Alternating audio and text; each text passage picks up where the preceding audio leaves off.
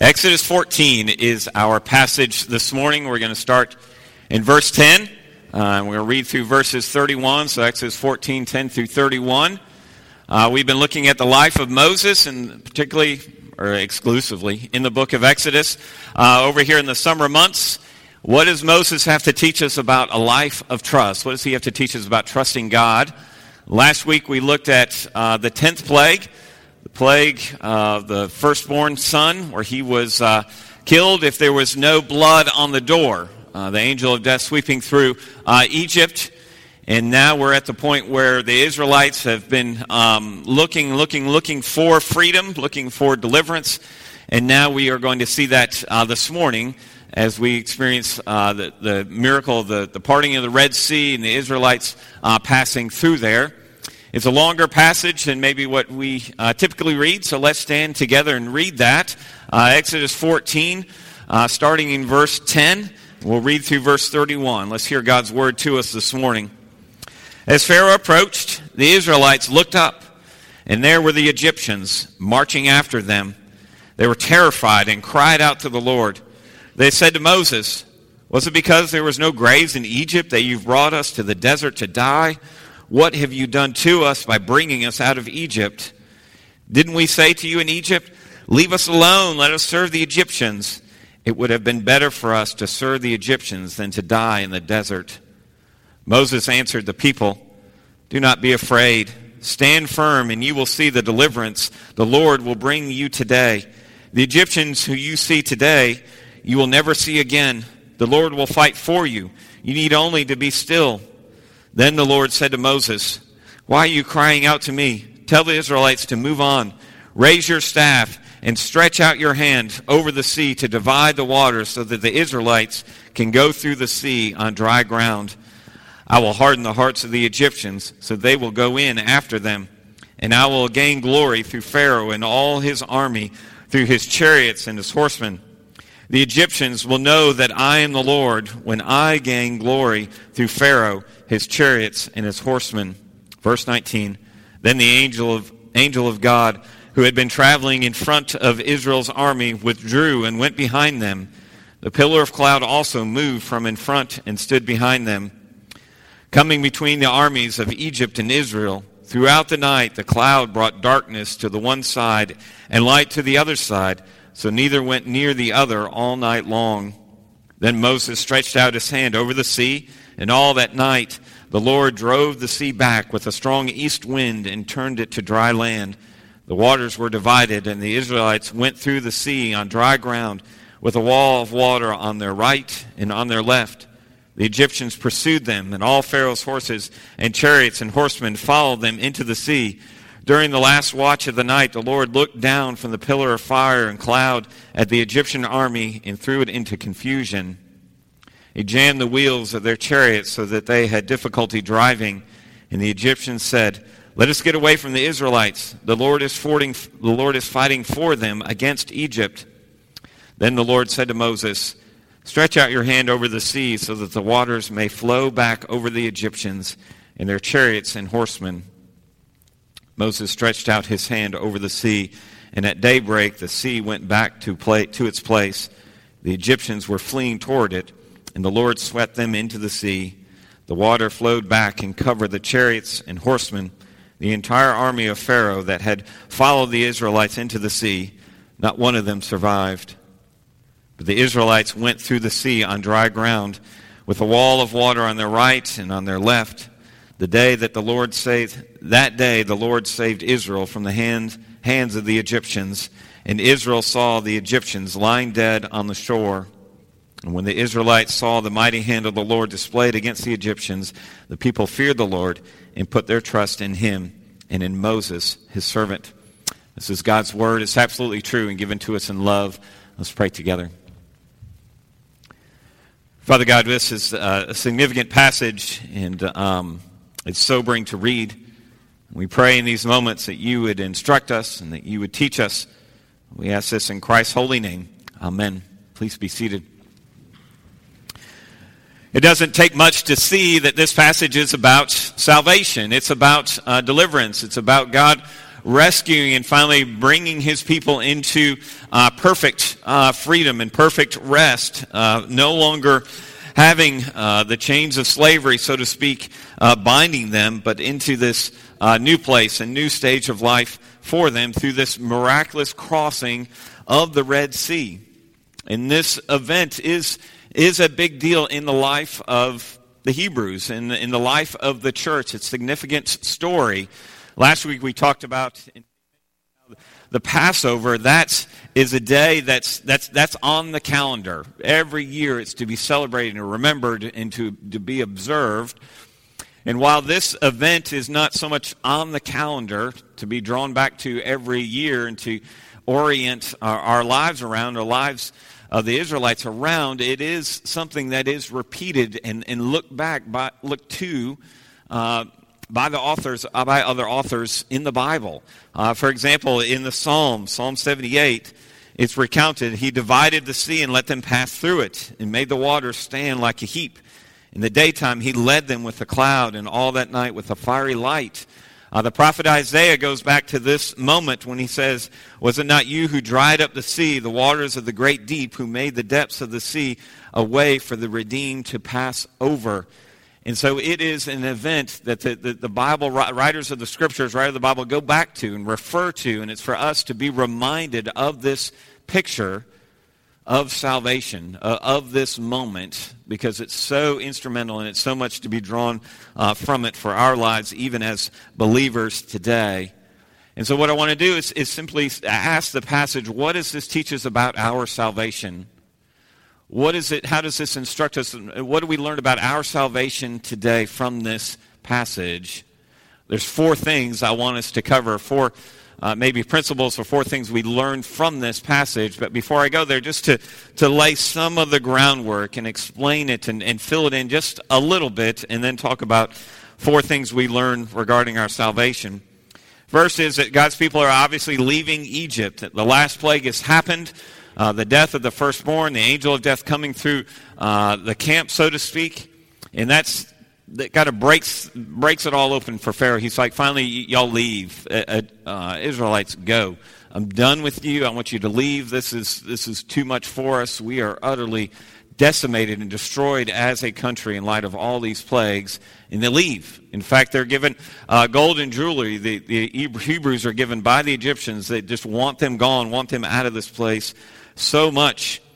Uh, if we had read Exodus 13, we would know that they are certainly they're leaving, but they're taking an, an indirect route, so to speak, or going an indirect way, and God is intentionally leading them to be right in front of the Red Sea. And in a moment, we'll see how significant uh, that is for us. But just because the Israelites are done with the Egyptians, just because they're on the move and they're, they're leaving, doesn't mean that the Egyptians are done with them. We notice how the, the, Egyptians pursue them. They follow them. They, they still want to go after them. Pharaoh still has this itch uh, to go after them. It could be that he's seen this, this free labor that's leaving. It could be just out of a sense of frustration and revenge, but he has gathered his chariots, uh, a huge army, to go after and pursue uh, these former slaves, the Israelites. And so, in light of this, I want to talk about four uh, things we learned about our salvation from this passage. The first thing is this salvation brings us back to reality. Salvation brings us back to reality. You probably caught this starting in, in verse 12. You know, the Israelites are on the move, and the Egyptian, excuse me, the Hebrews look back and they see the Egyptian army coming at them. And how do they respond? They are freaking out. They are thrown into a panic by this this huge army is, is, is coming after them, and they go after Moses. And they say, Moses, it, wouldn't it be better if we died there? This is going to be horrible. How can you allow us to, to walk into this situation uh, that's before us? And they almost they paint it, so to speak, like we told you from the beginning that this wasn't going to work out, Moses which is not completely the, the case. If you go back and look at Exodus 4, Moses introduces himself in a sense to them and, and lays out the game plan, how he's going to go to Pharaoh and, and talk to him about their situation. And they are all in. They're like, Moses, you're our guy, you're the leader. Uh, let's make this happen. And they even worship the Lord in response to him. And so you can see how they're just panicked by the situation and they're just not thinking clearly, which is easy for us as, as readers to see that, that, how, that, how that's such a problem from, for them. And you would think, you understand their, their concern, and their kind of fear of what's coming after them, but you would think that they would think of maybe a, another way to respond to this situation, not uh, piling onto Moses, but to think, you know, we've seen 10 plagues. Uh, we've seen God do something miraculous. I mean, that God has demonstrated his power. It would be reasonable for these Israelites to assume that maybe God is going to do something powerful here.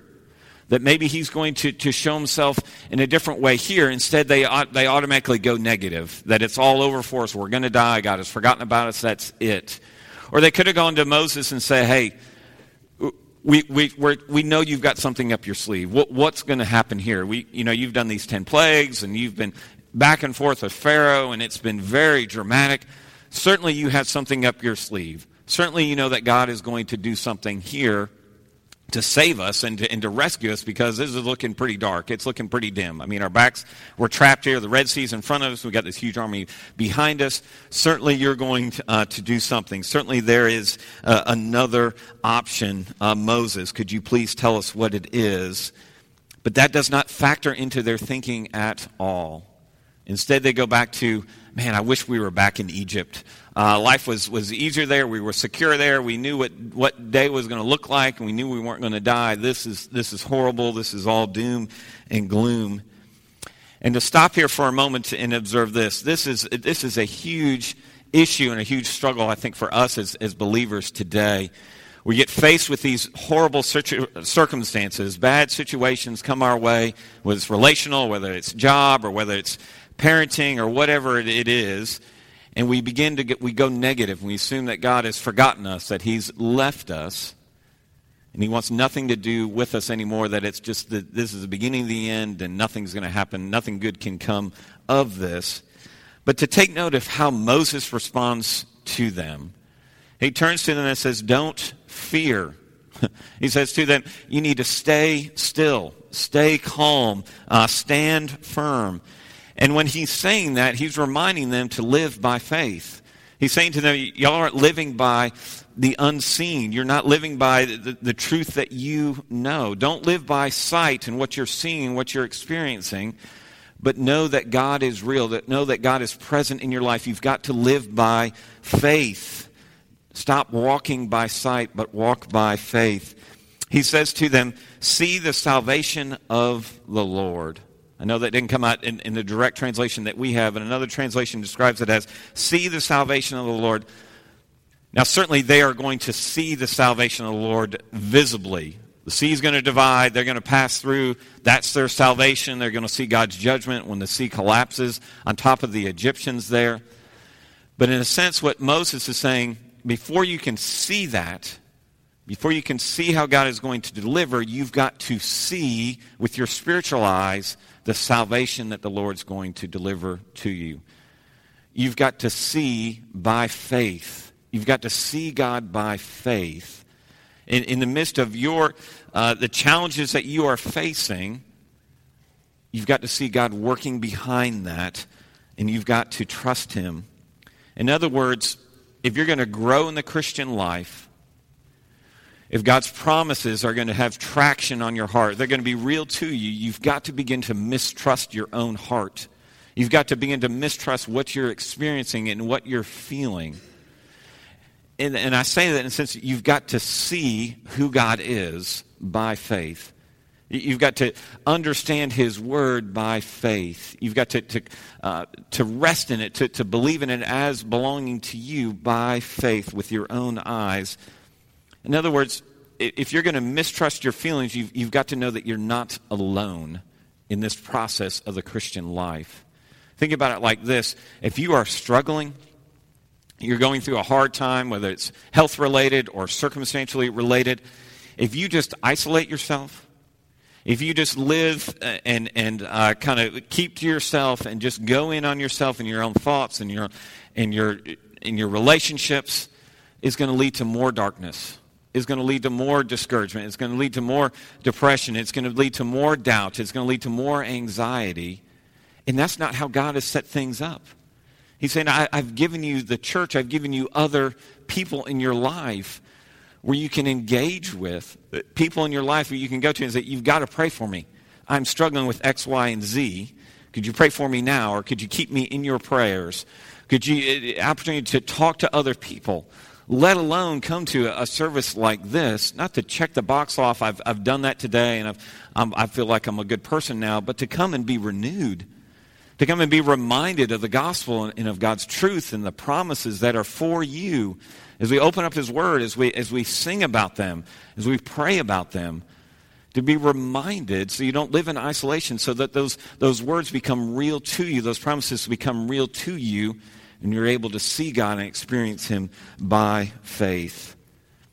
In other words, you are going to continue to panic. You're going to continue to, to cave in on yourself. Your circumstances are going to continue to be more and more real to you until you begin to see by faith and part of the thing, the ways, one of the ways that God helps us in that process, He gives us His church. He gives us other people to come along and be with.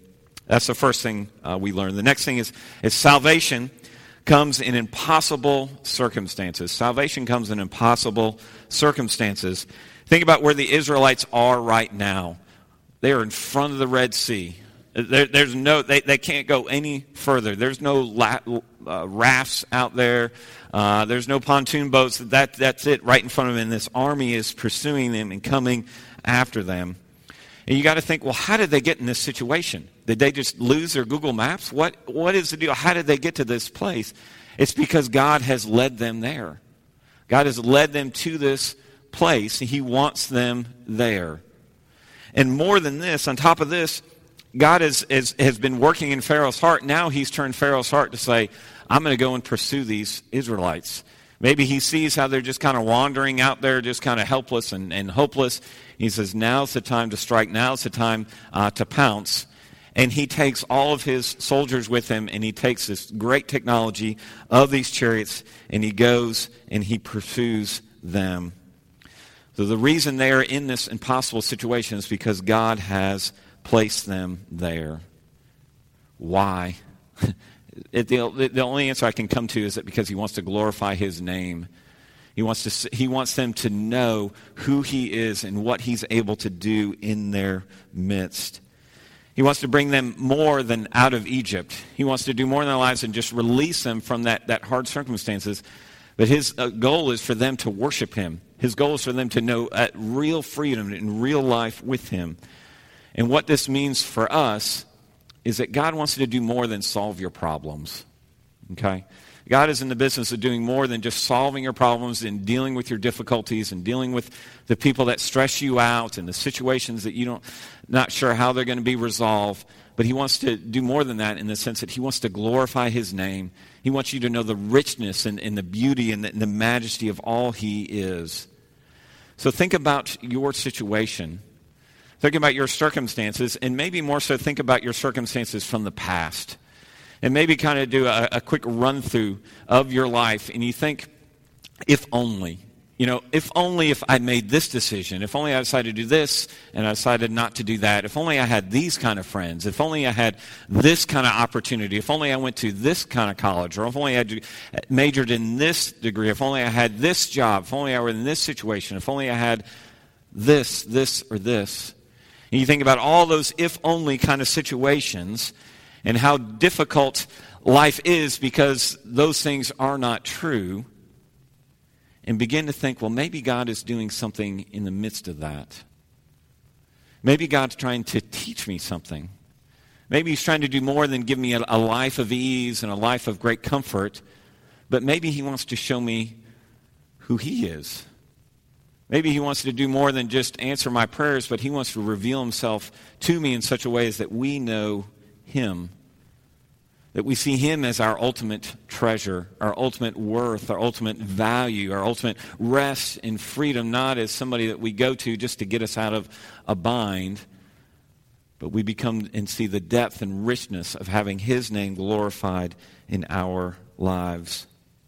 The third thing is, is this Salvation has a fierce enemy. Salvation has a fierce enemy. You read in verse 10, you've got these Egyptians marching after them aggressively, uh, probably with a sense of, of anger and a sense of wanting to get revenge back on all that's been happening to them. And the, the author of, of Exodus includes that word chariots. These chariots, not just soldiers, it's not just men marching down the plain, so to speak, but these chariots are coming after them as well, which we read and think, well, that's not a big deal. But to them, this is a big deal. This is the, the best uh, warfare technology that, that's out there. This, these kind of chariots, and they're co- coming after these Israelites. They're coming after them. There can be no worse of an enemy, no stronger enemy coming after them and these people are just slaves. They have no weapons. They have no will to fight. They're, they're boxed in there, and they see this huge enemy coming after them. And it's such a reminder of the deliverance and the salvation that God brings our way, that God works in our lives. The Israelites see this, and their response is what? That they want to go back. They want to go back the way things were. The enemy is too strong. The circumstances are too difficult. We want to go back to the way life was before.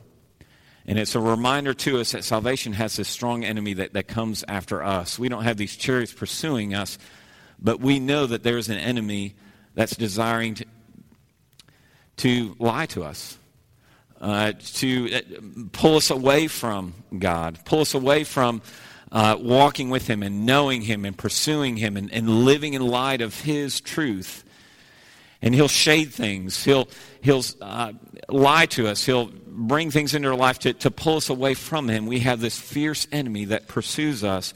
And Jesus talks about it like this the parable of the, of the sower. Some of you remember this parable that Jesus says there's four soils, and those soils represent different responses to the gospel. It's only the last one that grows and really thrives. But he talks about that, that seed that's sown on the, on the first soil and Satan comes and he grabs that seed and quickly moves it away. The text says in Matthew 13 that evil one comes and snatches away what is sown. And it's a reminder to us that we are engaged in a spiritual battle. Whether you like it or not, whether you know it or not, whether you can see it or not, there is a spiritual battle all around us. I'm not saying the devil's in your toothpaste, but I am saying to you that, that there is somebody that wants to sow doubt, that wants to sow discouragement, that wants to sow uh, unbelief, that wants to pull you away from who God is and what He's able to do in your life. And all of us, when we are tempted, and I think the parable of the sower kind of brings this out, because there's one soil that, that receives the word and life is great, but then there's suffering, there's difficulty, there's pushback on this, and that seed wants to go back to life as the way it was before. It wants to go back to life before there was God's Word, before God was a reality to them, because it was comfortable, because life was easier there, because I could control it. It's what the Israelites want. They want to go back to the way it was before. This is too hard. This is too difficult. This is too stressful. And maybe we want to go back like this in the sense of, I just want to go back to my addictions. This circumstances is too far for me. I don't want to go and trust God. I don't want to pray about it. I don't want to talk to other people to pray about it. I'd rather just be numb to it by watching TV. I'd rather be numb to it by, by eating or by shopping and by going after these kinds of things. I'd rather just get angry over it. I'd rather just not talk to my spouse about it. It's easier to pursue things like that, to go back like that, than to embrace the gospel, to trust him at his word. Because there is a fierce enemy that wants to divide us and wants to sow that kind of discouragement. The last one is this salvation is our escape. Salvation is our escape. We've already talked about, made mention of, and it's obvious that they are in these incredibly different situation, different, different circ- difficult circumstances. And Pharaoh changes his mind. When Pharaoh changes his mind and he says, I'm going to go and pursue these Israelites, basically, what that means is that the, the Hebrew, excuse me, that, that the Israel, when he, Pharaoh changes his mind, the Israelites are as good as dead.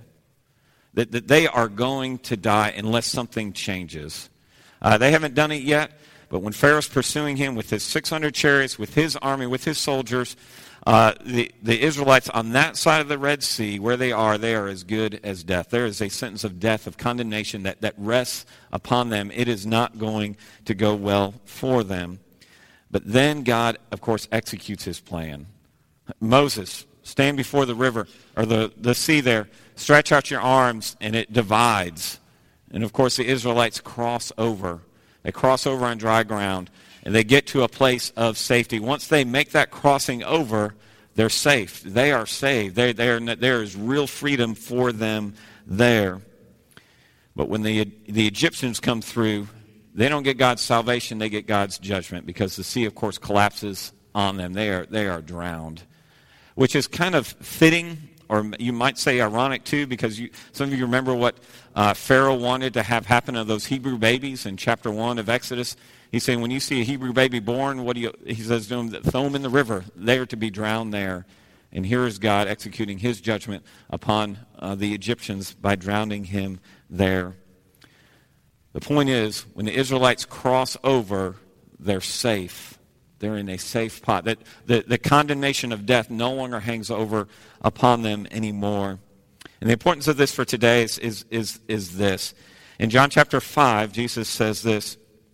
He says, Truly, truly, I say to you, whoever hears my word and believes in him who sent me has eternal life. He does not come into judgment, but has passed from death to life. That, that last phrase there, passed from death to life. Other translations have it as crossed from death to life. Now, did Jesus, did he have in mind, was he thinking about uh, the Red Sea and the Israelites passing over? Probably not, but the image certainly fits with us today. And it helps us understand a, a Christian is somebody who has crossed over. A, a Christian is somebody who has crossed over. They've moved from condemnation to life, to hope, to freedom, to rest, uh, to safety on the other side. That they, they, have escaped uh, judgment. They've escaped condemnation. They've escaped death, and they've crossed over. My question for you as we uh, close here in, in, a, in a moment uh, with a word of prayer, how does your heart respond to that? How does your heart respond to the idea that you have crossed over if you have crossed over? What are you doing with that? And I ask that because if we read Exodus chapter 15, it's a retelling of the parting of the Red Sea. It's a retelling of their freedom that the Israelites are experiencing, but it's in the form of worship. It's in the form of singing. That's how the Israelites respond. They see what God has done for them, and there's a sense of joy. There's a sense of freedom that they have that they never would have known unless God came to them and said, You know, I want to do more than solve your problems. I want you to know real life. I want you to know real life and freedom with me. How is God's salvation resting with you this morning if you've crossed over? If you haven't crossed over, what keeps you from moving and trusting and seeing all that Christ has done for you? As we read in the Apostles' Creed, how he has taken our sins upon himself so that we can belong to Him. Let's pray together as God's people. Father God, we uh, need to know the freedom that we have. And for that, we need to have eyes of, of faith to see who you are. In a sense, to distrust uh, what we think and start believing and start understanding your truth and the reality that you present to us. You have truly given us a great salvation. And we pray that you would help us to be your people, to embrace that, to live by faith, to stand firm, and to fear not, and to pursue you with all of our hearts, with all of our souls, with all of our minds, with all of our strength. We ask this in the name of your Son. Amen. Our closing hymn is uh, in our hymn books. Uh, here, Rock of Ages, uh, hymn number 204. So if you stand with me, 204, we are going to sing stanzas 1, 2, and 3. So hymn 204, stanzas 1, 2, and 3.